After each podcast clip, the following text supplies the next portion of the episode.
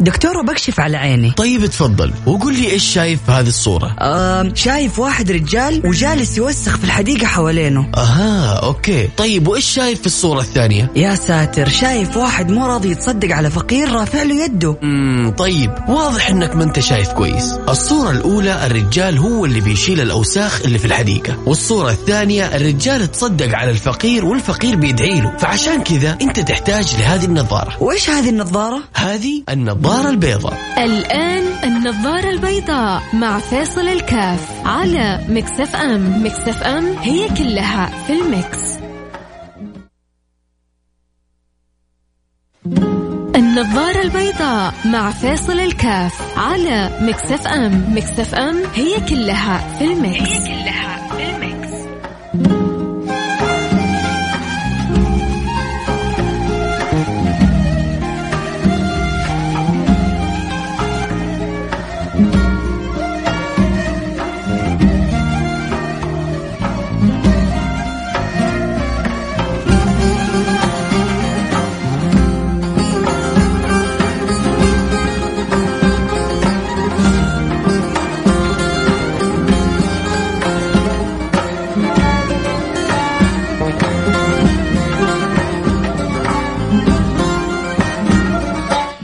عليكم ورحمة الله وبركاته. حياكم الله أنا معكم فيصل كاف في برنامج نظر البيضاء والله يجعل أيام أيامكم كلها بيضاء بإذن الله سبحانه وتعالى. بسم الله الرحمن الرحيم. الحمد لله. والصلاة والسلام على رسول الله وعلى آله وصحبه ومن والاه.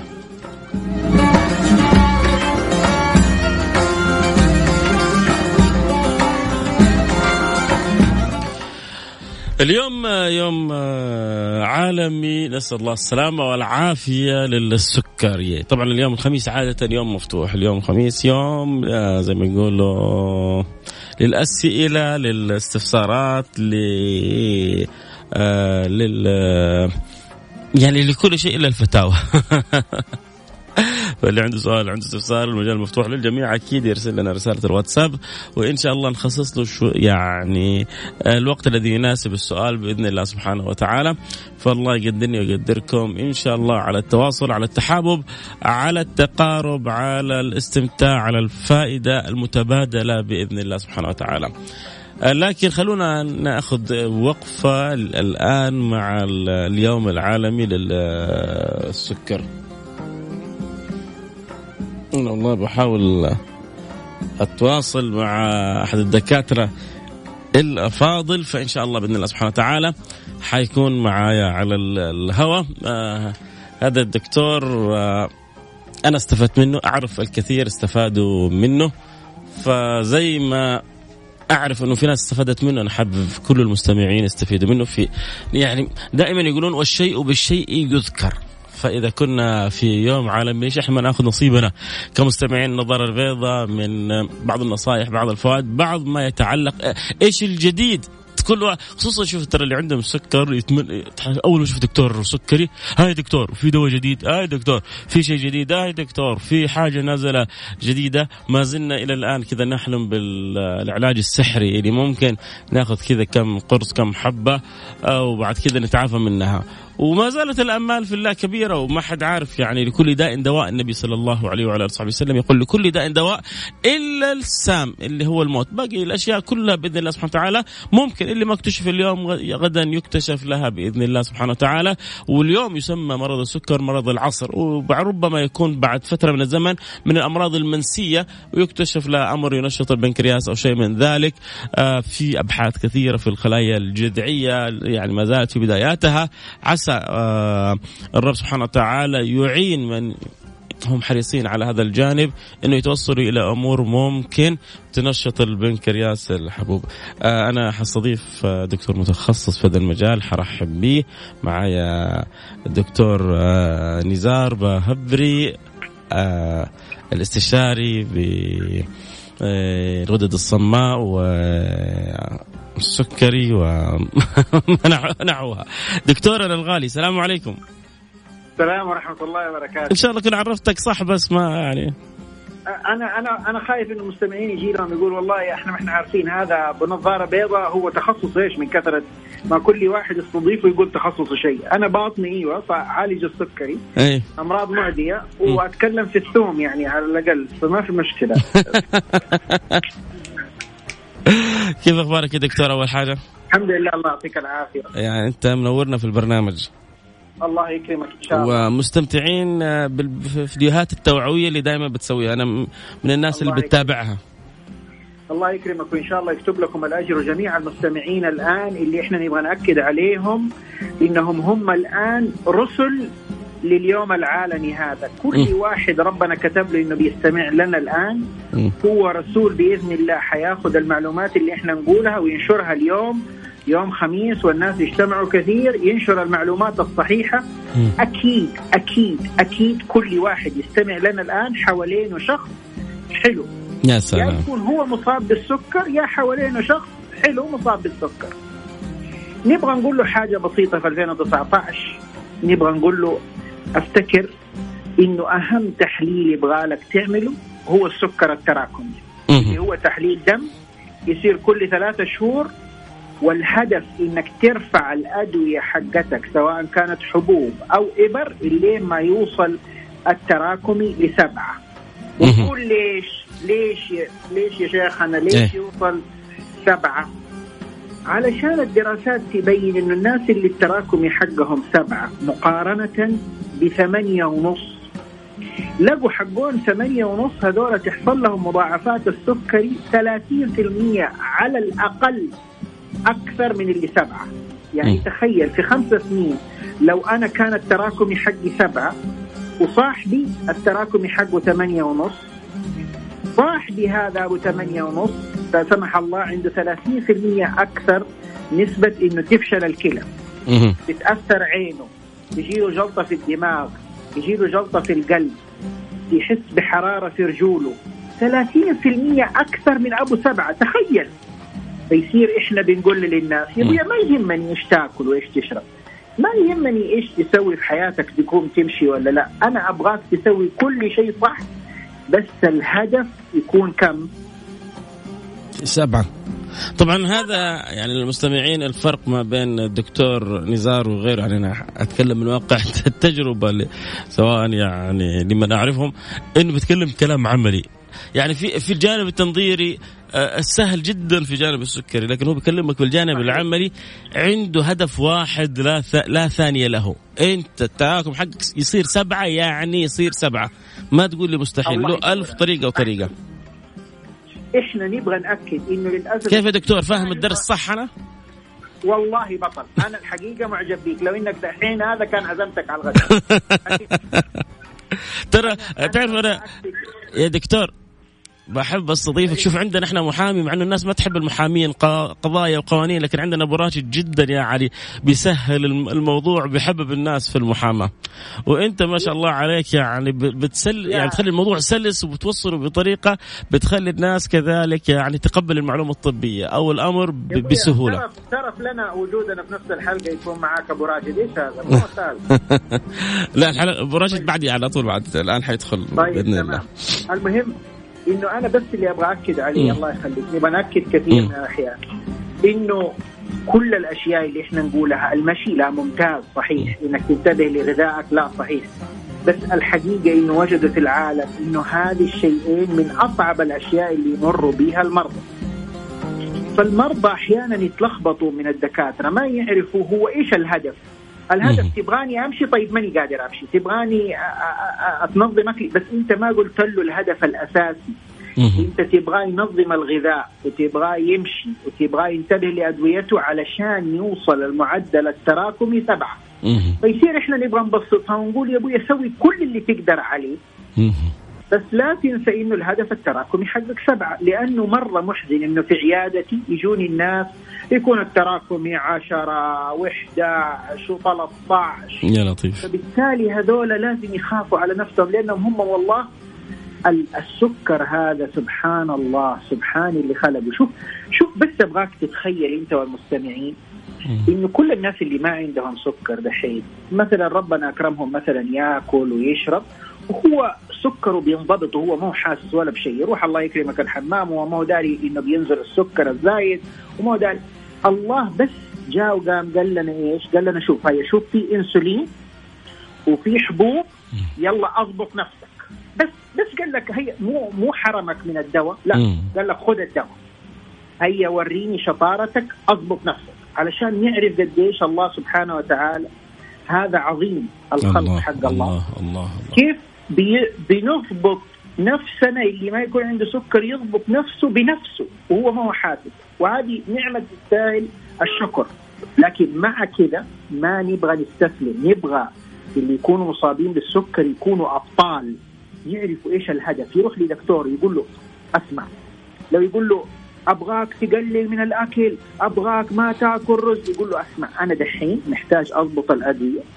اللي ما يصير الهدف حقي سبعة. لا نفضل نختلف على الأهداف. الهدف حقنا أنا كيف أوصل له لازم نوصل أنا ودكتوري مع بعض اللي ما يصير الهدف سبعه لا يصير أنا ودكتوري كذا نفضل نختلف.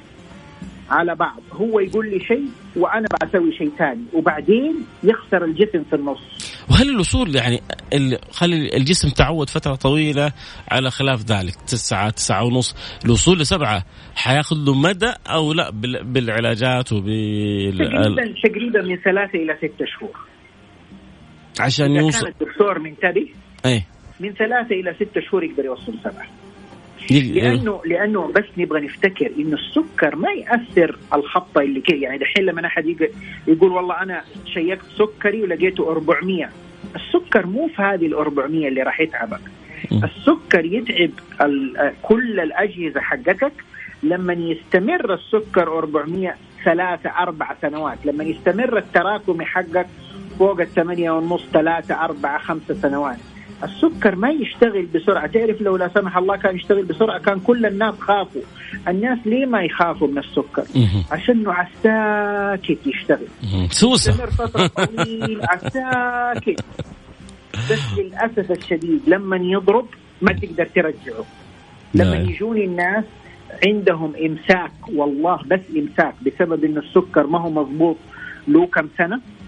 ما تقدر تخليهم الامساك يصير ما هو موجود لأنه خلاص السكر لما يأثر على ال- ال- العروق حقة البطن ويسبب إمساك ما تقدر أنت تضبطه فالشطارة إنه كل واحد مننا اليوم معلش إيش إيش. فكرة هذه أول مرة أنا أسمعها آه، يعني إيش الأعصاب أو عروق البطن يعني ولا إيش ولا العضلات ولا إيش؟ ال- ال- ال- ال- ال- السكر يأثر على الأعصاب. مو في ناس يقولوا والله رجولي حارة. بسبب السكري تجي هي نفس الأعصاب هذه اللي تتأثر في الرجول. أيوه. نفس الأعصاب تتأثر في البطن. فيقوم يقول لك والله أنا عندي سكر بطني صايره مليانة منفوخة. آكل والله شوية أحس كأني أكلت خروف بالكامل كذا. ماني قادر أتنسم. طيب علشان هذا القولون ما عاد صار يتحرك كويس. علشان الأعصاب أتأثرت بسبب السكر. wow wow wow wow. فهمتني؟ السكر هذا خداع. يحسسك انه الأمور ماشية تمام بس هو خداع.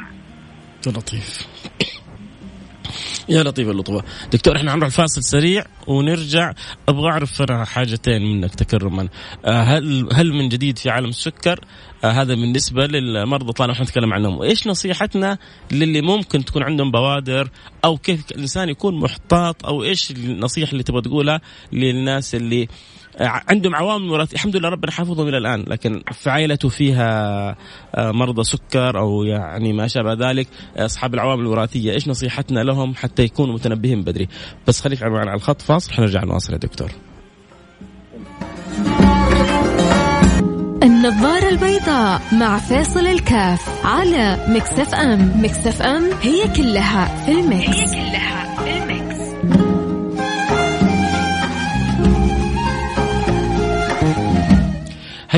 حياكم الله رجعنا لكم أنا معكم فيصل كاف في برنامج النظاره البيضاء طبعا اللي يحب يتابع الحلقة صوت وصورة ممكن ينضم لنا على الإنستغرام live @فيصل كاف F A I S A L K A F في بث مباشر الآن ممكن تتابع عليه واللي كذلك يشعرون إن الصوت عندهم يحتاجوا صوت أوضح ممكن ينزلوا تطبيق Mix FM وتسمع من التطبيق مباشرة تطبيق Mix FM. آه اليوم اليوم العالمي للسكر. آه أنا اليوم محظوظ إنه معي الدكتور نزار بهبري آه استشاري الباطنية وطبعا المهتم ب أمر السكر بالإضافة إلى غيرها كذلك من ما يتعلق بهذا التخصص. نرجع لدكتورنا الفاضل حبيبنا دكتور نزار. حياك الله دكتور نزار. هلا. آه كنا بنتكلم وذكرت أنت بالنسبة للي عندهم سكر. قلت أهم حاجة بالنسبة آه يعني للمريض وينبغي للدكتور ايا كان استشاري يركز عليها اللي هي المعادلة الأهم إنه كيف نوصل للتراكمي. بأي طريقة ما آه المهم يكون عندنا التراكمي سبعة. أيوه. شيء جدا مهم يا فيصل حقيقة إنه الأشخاص ما ينتبهوا إلى إنهم يجوا العيادة يقوم يقول لك أنا على والله يا دكتور أعطوني سبع حبوب. وما زال التراكمي ما هو راضي يصير سبعة. يقوم تقول له طيب ليه ما تاخذ إنسولين؟ يقوم يقول لك لا لا لا راح أدمن عليه. ما في شيء اسمه إدمان في السكر. خليني بس كمان أدخل معلومة عشان تكمل جواب سيدي. يعني في فكرة إنه أنا لما أخذ الإنسولين أبدأ أنا أكسر البنكرياس.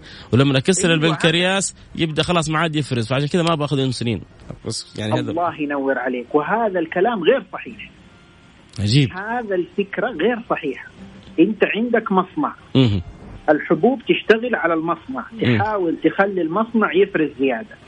لما تستعمل أكثر من ثلاثة أنواع من المصنع وما يتضبط السكر دليل إنه المصنع خلاص انتهى سواء استخدمت استخدمت آه، إنسولين ولا ما استخدمت إنسولين لا أنت بالعكس لما تستخدم إنسولين تريح المصنع شوية تخليه يفرز اللي قادر عليه. وبدون ما ترهقه زيادة بالحبوب لأنك بتعطي له انسولين من برا. فيصير حكاية الإدمان وحكاية إني أخرب البنكرياس حقي هذه فكرة غير صحيحة ابدا. الشيء الثاني إنه الإنسولين اختلف عن زمان كثير. كان الإنسولين الناس يخوفوا منه يقولوا والله يهبط أروح ينزل السكر وأنا نايم. لا أي. الإنسولين هذه الأيام اتغير صار مرة. في إنسولين سريع المفعول بحيث إنه خلال ساعتين فقط ساعتين من أخذه يعني قبل ما تأخذ الوجبة ساعتين وهو خلاص انتهى من جسمك. فبالتالي تنام وانت ما أنت قلقان ابدا. المشكلة كيف كيف انتهى من جسمك وهو طويل؟ هذا تقصد قصير المدى؟ هذا قصير المدى. أي. قوة إمكانيته ساعتين فقط. أي أي. الطويل المدى هو اللي يشتغل 24 ساعة وهذا ما ينزل السكر بسرعة. أيوة أيوة المشكلة أيوة. إنه الناس ما تعرف إنه طويل المدى يقوم يقول لك طويل المدى هذا منظم. لا هو إنسولين وهو الإنسولين الأهم. هو المفروض اللي يكون ضعفين عدد الإنسولين قصير المدى. يعني لو أنت تاخذ قصير المدى عشرة أنت تحتاج من طويل المدى عشرين. حلو هذا طويل طويل المدى. عندنا طويل العمر طويل المدى طويل طويل المدى طويل المدى. طويل المدى. فهمتني؟ اي معك إحنا نحتاج انه يكون في دكتور يقدر يبسط للناس الأدوية حقتها بحيث انهم يقدروا يوصلوا للهدف. الآن صارت طبعا في أدوية كثير. في من ضمنها الحبوب آه يعني من ضمن آه أكثر الحبوب اللي دحين عليها دراسات. إنها تحمي القلب ويأثر جدا في حبوب سعر الواحد يقدر يأخذها في الصباح. يشتغل فقط على إخراج الله يكرمك السكر الزايد بعد ال 130 أو ال 160 عن طريق البول. يا عجيب. ما يشتغل إلا لما يكون السكر عالي، لما يكون السكر عالي تلاقي المريض فجأة قام رايح الحمام راجع الحمام رايح الحمام راجع طيب ممتاز هذا. يعني بيخلص الزوائد من السكر الزايد من الجسم. صار من أكثر الأدوية إيش اسمه هذا الدواء يا دكتور؟ عليها لا هو ما يصير المفروض آه. يعني لا شركات هي يعني؟ يعرفوه كل الدكاترة شر...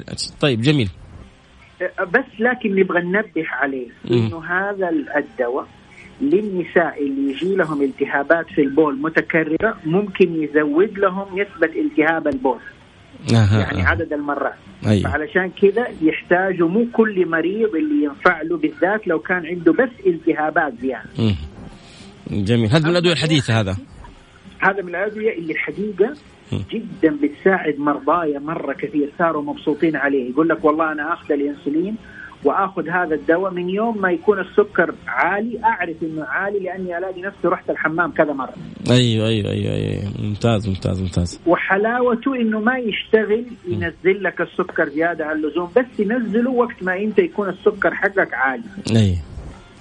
هل وصلوا في الأنسولين دكتور إلى في إبر أسبوعية؟ كأنسولين مش كمنظم ولا نعم ك نعم. في في طويلة المدى موجودة. مدة أسبوع؟ أيوه بس للساعة هذه ما هي موجودة آه، في ال- في المملكة لكن هي موجودة في العالم وحتوصل في بعض الدكاترة اللي قدروا يدخلوها هنا لكنها حتوصل هي بأي حال من الأحوال إيه. وحتريح ناس بس هو هو يا فيصل حتريح غير المنتظمين أول حاجة اللي ما هم قادرين. ينتظموا يوميا الكلام ما هو والله والله صدقني لما تكون في عزيمة من داخل المريض. حيقدر يسويها لأنه صار الإنسولين أحسن بكثير من زمان. الناس بس يحتاج شوية التزام الناس صارت بتحط الانسولين في جيبها زي القلم. يقدروا يخرجوا يروحوا ويتمشوا ويجوا إحنا عندنا أطفال مصابين بالسكر الله يكتب لهم الأجر. هم واهاليهم. أطفال هذول تلاقيهم بيتريضوا ويسبحوا ويروحوا دراستهم. الكبار شوية مدلعين صاروا. عندهم حبتين إنسولين وعندهم هذا ويقول لك والله ننسى ناخذه كيف تنسى تاخذه يا حبيبي. هذه صحتك.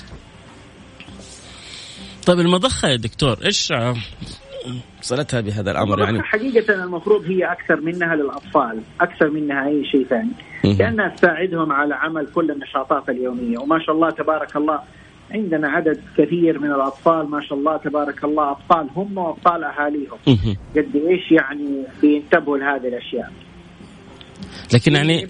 غالبا للصغار المضخة غالبا للصغار ولو- ونبغى نأكد كمان. على شيء جدا مهم. اللي هو؟ لكل واحد يستمع لنا الآن. إذا كنت بتعرف أنت ممكن تصاب بالسكر ولا لا مهم. أول شيء طالع لأهلك يا أمك، سلام. أبوك أخوانك. طب الحين بديت تدخل أنت في ال- يعني في مقدمات لل- للتنبه. سؤال عشان ندخل فيه. نسبة السكر في السعودية هل في إحصائيات لها؟ آه، الآن؟ وصلت لأكثر من 23% أنت بتتكلم يعني ربع الشعب الآن مصاب بالسكر. ربع الشعب حلو. والربع الثاني ينتظر إنه يصير حلو. يا سلام يا سلام. الله الله- يخفف الحلوين لا يكثرهم. إحنا حقيقة حقيقة يعني الجينات حقتنا ما فيها أي بد من إننا إحنا قابلين لأنه نصاب بمرض السكري.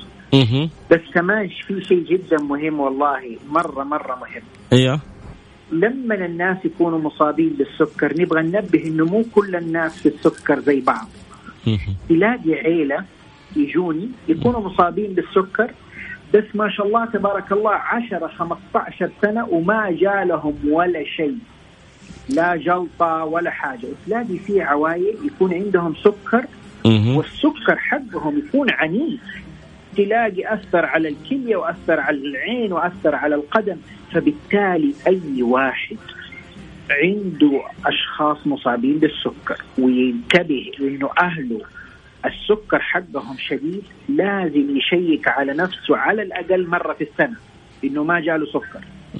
بالإضافة إلى إنه يحافظ على وزنه إنه ما يتخن علشان ما يجي له سكر. أظن التشيك حتى ممكن يكون في البيت يا دكتور بالأجهزة هذه العادية؟ ولا لا تقصد لازم يروح المستشفى أو بس بس لازم ينتبه لازم ينتبه لنفسه لأنه إلى الآن من المحزن لنا إننا كل ما نزلنا حملة في الأسواق. إلا ما نلاقي 10% على الأقل من اللي نكتشفهم مصابين من اللي جو شيفوا يطلعوا مصابين بالسكر. زباين جدد ها؟ ما يكونوا عارفين. يا لطيف يا لطيف يا لطيف. طب ما يكونوا عارفين. دكتور لو جاك واحد زي.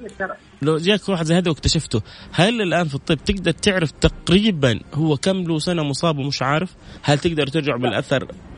ما ما ما هو بالساهل ما هو بالساهل إنك تقدر تعرف. ولا ولا أظن إنه مهم إنك تقدر تعرف هو كم سنة. أي. لكنه في ناس في ناس تعرف يا فيصل اللي ينحفوا. ينحف ويعرف إنه هو بيروح حمام تلاقيه يروح الحمام كثير رايح راجع رايح راجع. هذا بسبب ارتفاع السكر. إيش بك زي كذا يقول لا والله أنا أشرب موية كثير. تلاقيه حتى بين الناس يشرب موية بشكل حتى الناس كذا تستغرب يقولوا أنت ليش تشرب موية قد كذا بكثرة؟ إيه. يقول لا هو كذا. بعد كذا يبدأ ينزل وزنه. يقول لا والله أظني بحب لو يعني داخل في حب جديد وعشان كذا نحف لا يا حبيبي انت عندك سكر انت عندك سكر بس انت بتكابر ما انت راضي. تلاقي كل أهله مصابين بالسكر وهو ما هو, ما هو راضي يشيك على نفسه. مع إنه عنده العلامات عنده علامات العطش الشديد البول يا سلام. هذا سؤال واحد سأله إيش عوارض السكر؟ كيف الإنسان يشعر؟ اذا العطش الشديد البول الكثير إيش كذلك؟ ونزول الوزن. نزول الوزن. الغير الغير يعني ما له أي سبب. أيوه هذه يعني عوامل يبغى الواحد إذا موجودة عنده ينتبه إنه قد يكون آه، أحد المصابين بالسكر والأهم من هذا كله إيش؟ إنه أهله ينتبه لأهله إذا كانوا أهله مصابين كثير منهم بالسكر لازم يعرف إنه هو يحمل الجين بعد عمر كم ينتبه؟ ما من عمر الثلاثين انتبه مهم.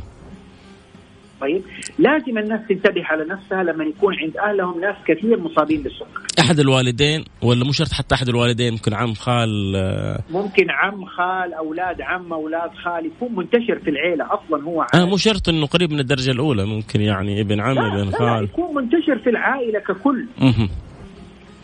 وهل هذه عوائل؟ في عوائل منتشر فيها السكر في عوائل منتشر فيها الضغط في عوائل منتشر هل هي. كذا؟ صحيح. صحيح في عوائل صحيح. الجينات أيوه. الجينات تحدد كل تقريبا أمراضك. تقريبا كل أمراضك. تبغى تعرف إذا لا سمح الله أنت عندك احتمال أورام شوف م. عيلتك فيها أورام ولا لا. جلطة حقت مخ شوف عيلتك فيها جلطات مخ ولا لا. جلطة حقت قلب شوف عيلتك. أي مرض في التاريخ تبغى تشوف إذا أنت مصاب ولا لا شوف عيلتك. هذاك اليوم جاني آه شخص مصاب عمره 25 سنة بكسل في الغدة الدرقية. الكسل حق الغدة الدرقية ما يصيب الرجال كثير. اي وهذا صغير في السن. فلما سوينا التحليل وهو كذا كان شاعر. بالتعب وخايف إنه يكون عنده سكر لقينا عنده غدة. سألته قلت له في أحد عند عيلتك غده قال كل أخواتي ستة كل أولاد عمي سبعة خلاص تعرف إنهم هم كلهم الجينات ما تكذب. الجينات ما طيب هل هذا. دكتور له علاقة إن أنا قبل لا أتزوج أبدأ أشوف إيش التاريخ العائلي لزوجتي ولا هذا من المبالغة في الحذر ولا إيش أنت شايف؟ هذا أنا أعتبرها مبالغة في الحذر. زي دحين مو هم يقولوا مو تعرف هذه الجينات صارت مكشوفة. اي في كثير من الأماكن دحين ممكن إنك أنت تدي للطفل حقك اللي دوبه مولود. نقطتين دم ولا شوية دم ويقولوا لك إيش الجينات إيش الأمراض اللي ممكن تكون عنده في المستقبل الله الله الله. بس وجدوا في الطب إنه هذا يخلي الناس يعيشوا قلق. قلق غير طبيعي. أي. يقولوا لك والله ولدك هذا احتمال إنه يصاب باختلال عقلي آه، يا لطيف. آه، جلطة في المخ. فتفضل أنت طوال الوقت أنت قاعد تتابع. أي حركة؟ آه بدل اختلال عقلي. أي حركة؟ بدل. أيوه أيوه. صير انت موسوس والولد بخير هي الخطوة الأولى تجاه المستقبل حق الطب مم. إنهم يبدأوا يعدلوا هذه الجينات في بطن الوالدة. مم. هذا اللي راح يقلب الطب ساعتها. الله. طيب دكتور الوقت بيجري معانا عندي بعض الأسئلة. واحد بيقول آه أنا كان آه السكر حالتين كان عندهم سكر وسووا عمليات تكميم ونشط البنكرياس وراح السكر تماما آه ماجد من الرياض. آه إيش رأيك في عمليات التكميم؟ و... صحيح. ما في أي كلام. آه، أنت عندك كمية إنسولين النوع الثاني. المصنع شغال. بيفرز كمية إنسولين. المساحة كبيرة. اي تقلل المساحة تنحف يروح السكر. صحيح؟ يعني بالفعل ممكن عمليات التكميم تقضي على السكر عند الناس اللي من النوع الثاني. صحيح. التكميم صار من أكبر العلاجات للسكر من النوع الثاني. هل له عيوب أو مخاطر؟ دائما في مخاطر 4 أو 5% العمليات دائما يكون فيها مضاعفات. يعني 4 50 لا شيء يذكر مقابل الفائدة المرجوة يعني منه. أيوه بس بس هو يعتمد 4 أو 5% أنت كيف تنظر لها وأنا كيف أنظر لها. هذه تعتمد على الشخص نفسه. أه، إيش حدود السمنة اللي ممكن عند السكر؟ يعني واحد عنده سكر وسمنته متوسطة. هل يسوي التكميم بحكم إنه عنده السكر 35 أي شيء فوق مساحة الجسم 35% مم. تعتبر مفيدة لهم. 40% مفيدة جدا 45% ممتازة. هذا اللي عند خلينا نقول لو كان إنسان عادي وكذا. لكن لو إنسان عنده السكر هل نعتبرها فوق ال 30 ولا فوق ال 35 أو 35 ممتازة جدا. للي عندهم سكر. نعم. لل... لو قلنا أحد في الثلاثين عنده كتله ترجع هل هذا يقول لك أنا. أبغى أريح جسمي أبغى أسوي التكميم عشان أبغى أريح الجسم أبغى أيوة. أنزل بس, السكر بس هو بس هو بس هو يعني أنت تعرف أصلا شكلي أصلا يا فيصل إيه؟ وفي في يعني أشياء لازم ننبه عليها في حكايه التكميم، مم. التكميم تحتاج إنك أول شيء تغير مخك. يعني أغير مخي أنا، أنا ليش إني أتأخر في حكاية العملية هذه؟ لأنه أول شيء لازم تغير مخك، مم. تبطل تحب الأكل، لأنه كثير من اللي يسووا تكميم بعد كم سنة رجعوا مرة ثانية تخنوا لأنه مخك ما زال يحب الأكل، مهم. فيصير أنت لازم تنتبه إنك لما تسوي هذه العمليات لازم تكون مستعد لتغيير نمط حياتك طريقة حياتك. تفكيرك نعم. جميل نعم. جميل جميل جدا يا دكتور دكتور آه، إيش الجديد في عالم السكر وإيش آخر يعني ما قرأت عنه وكذا بالنسبة للخلايا الجذعية وما يتكلم عنه في تنشيط البنكرياس الخلايا الجذعية كل ما لها بتتطور بس ما حتكون يا فيصل بعدد الكميه حقت البشر. تتخيل كم عندنا كم مليون في السعودية. تتخيل هذه زي كأنك بتقول هي تزرع خلايا جذعية لكل هذول الملايين من البشر. مستحيل أحد يقدر يسوي هذه الحاجة. أنت الزراعة ما لها مخاطرها. الزراعة في أشياء أنت بتأخذها تنقص المناعة. هلا. الزراعة ما تنجح مع كل الناس. هي علاج يتطور. ما هو المفروض هو الأمل فيه؟ الأمل عندك أدوية جدا ممتازة هذه الأيام المفروض ان نحافظ عليها. بس الأدوية خلاص تبقى معك مدى الحياة لكن الخلايا الجذعية إذا نجحت ممكن خلاص تستغني عن الأدوية وترجع ينشط مو البنكرياس دائما مو دائما إلى الآن. لكنها في بدايات تطور هذا الأمر ولا لا يا دكتور؟ في بدايات التطور في بدايات التطور. عسى يا رب والله. يا جماعة أنا وأنتم كل مستمعين بدايه النظاره البيضاء عسى إن شاء الله يصلوا في الخلايا الجذعية إلى حل نهائي. نبغى إن شاء الله ربنا ينفع البلاء هذا عن يعني كل مريض. حيسوي أسمع يا فيصل. حيسوي الخلايا الجذعية.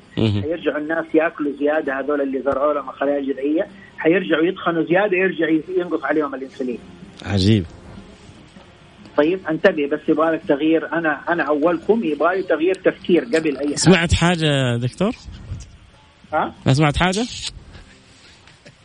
إيش؟ سمعت شيء على الهواء؟ لا أوه، كانت قبل قبلة قانونية هذا يعني قبلة قانونية عند أسبوعية تعال أبغى أسلم عليك دخل عندنا خالد أبو راشد. آه بيوجه لك كل التحية دكتور نزار لما قلنا له خالد أبو راشد. الله معنا قلنا له. طبيب وقانوني. الناس ما تحبكم يفترض لكن أنتم حببتوا الناس في يعني في الطب وفي القانون. هذا بوجود النظارة البيضاء يا فيصل. حبيبي حبيبي حبيبي. هو برضو الأستاذ خالد بيوجه لك تحية. يا أهلا وسهلا الله يخليك. دكتورنا يا أهلا وسهلا. حبيبي الله يكرمك يا خالد. أهلا وسهلا يا دكتورنا ونرحب فيك والله يوفقك دائما. ويمكن أنا افاجئ المستمعين وكل اللي بيتابعونا وأفاجئ فيصل. يعني دائما النجاح هو توفيق من الله عز وجل. ولكن في أسباب يا فيصل. نجاح الدكتور نزار باهبري والله شوف الآن جيت صدفة وما أحد يعلم عن هذا الموضوع. إنه بيتابع أعماله بكل دقة وتفاني وقصة. قصيرة جدا إنه كان في دبي. مم. واتصلت عليه تمام وكان في مسألة طبية كده يمكن مستعجلة في مدينة جدة مم. وهو في دبي وفي وسط مؤتمر وجلس يتابع هذه المسألة الطبية في مدينة جدة حتى. اطمأن هذا باختصار هو الدكتور نزار الله حبيبي. حبيبي منور. البرنامج يا سيدي. خالد. هم محبينك كثر يا دكتور أنت. آه، أكرمتني وما شاء الله استمتعنا. الوقت الحديث معك لا يمل. إن شاء الله لا. يعني أنا ما ما بتعدي سنة إلا لازم آه، طعم البرنامج بوجود الدكتور نزار معايا وهو ما بيحرمنا. شكرا إن شاء الله ملتقين على خير قريبا بإذن الله دكتور نزار. شكرا حبيبي. آه سبب الحلقة مريضة. آه، حبت تشارك فإن شاء الله حناخذها الآن. على عجالة بعد الفاصل. خليكم معنا لا أحد يروح بعيد. آه، تبغى يعني مرت بتجربة وهي ما بقول كبير يعني صغيرة جدا ولا كبيرة. في بداية شبابها كيف واجهت المرض هذا؟ كيف تفاعلت؟ آه، معاه إيش اللي تغير في حياتها؟ حنسمع منها بعد الفاصل. خليكم معنا لا احد يروح بعيد.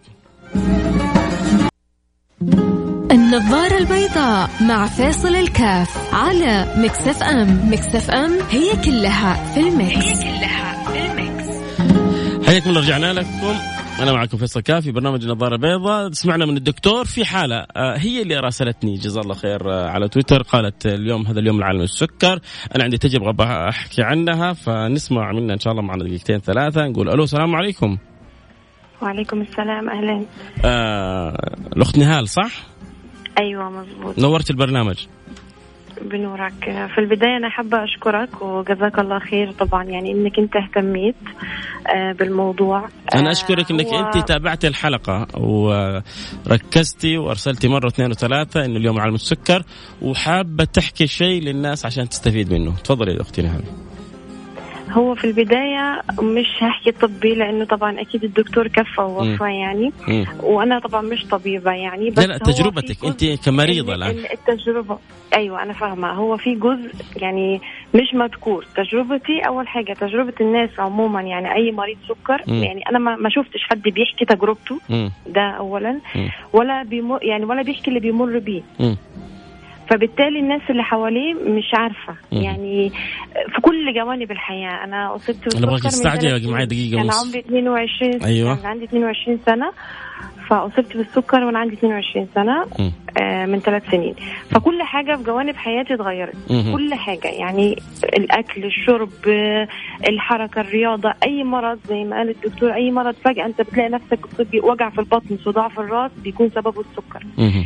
فهي كانت رسالة أنا حابة أوصلها للناس اللي حوالين مرض السكر إنه يعني إنه إحنا بنعاني. أنا حتى كتبت إنه عملت زي جزء من كتاب إنه معاناة مريض السكر. إن إحنا بنعاني في معاناة في جميع جوانب الحياة حتى أهم أهم شيء عانيتي فيه أو أصعب شيء مريتي فيه إيش هو؟ أصعب شيء عانيت فيه هو أكيد مواجهة المجتمع أكيد. يعني مواجهة المجتمع آه، صعب. يعني فعلا. يعني إن الناس تتق... مش تتقبل بس إنه أول ما حد يقول لك أنت عندك سكر الخضة دي اللي بتيجي أو اللي هو الاستغراب اللي فجأة جالك السكر إنك مثلا ما تشرب مشروباتك كلها بدون سكر. أنا منتظمة. يعني أيه. أنا بشرب طيب كل مشروباتي جميل أنا باقي معي نصف دقيقة. آه عرفنا أهم معاناة. إيش أهم رسالة تبغى توصليها؟ أهم رسالة بوصلها أكيد لمريض السكر اللي زيي اللي هو من النوع الأول السكر معتمد على الأنسولين. بقول له في أمل آه وأنت أكيد أقوى من السكر وفي دواء أكيد هو ما اكتشف بس أكيد هيجي يوم يكتشف وفي أمل طول ما في ربنا أكيد في أمل. يا سلام. ولازم تكون انت أقوى من السكر آه وتتحداه وتمشي على الرول صح ويعني ما ما تلخبطش الدنيا مش عشان انت تمرض لا عشان انت أقوى منه. آه بس يعني في أمل أكيد. هو ده بس اللي أقدر أوصله يعني لأي مريض زيي يعني. أشكرك أتمنى لك الشفاء العاجل. آه، كلنا عندنا امل في الله سبحانه وتعالى قوي بإذن الله إنه يوم من الأيام نسمع إنه هذا المرض يعني دخل في عالم النسيان وله أدوية وله حلول جذرية ونهائية. فضل الله واسع بإذن الله سبحانه وتعالى. شكرا انك ذكرتيني بهذا اليوم شكرا لحرصك. آه، أتمنى لك إن شاء الله حياة سعيدة بإذن الله سبحانه وتعالى. لكن منك كل الدعوات بالتوفيق أختي نهال شكرا في أمان الله. وأنتم كذلك في أمان الله الوقت انتهى معي ما حأخذكم من متعة البرنامج اللي بعدي. أكيد عندكم أسئلة كثيرة وعندكم استفسارات تستمتعوا بالوقت الجميل. الجميل ليش؟ لأنه انت بتضيف لنفسك معرفة علم إدراك لحقوقك ما لك وما عليك. كلها حتكون في الساعة المقبلة مع طلعت بسنبل والمستشار خالد أبو راشد. أتمنى لكم وقت ممتع. في أمان الله. بكرة موعدنا مع السيرة النبوية مع أجمل ما يمكن أن يتكلم عنه الحبيب صلى الله عليه وسلم. بعد صلاة الجمعة مباشرة في أمان الله.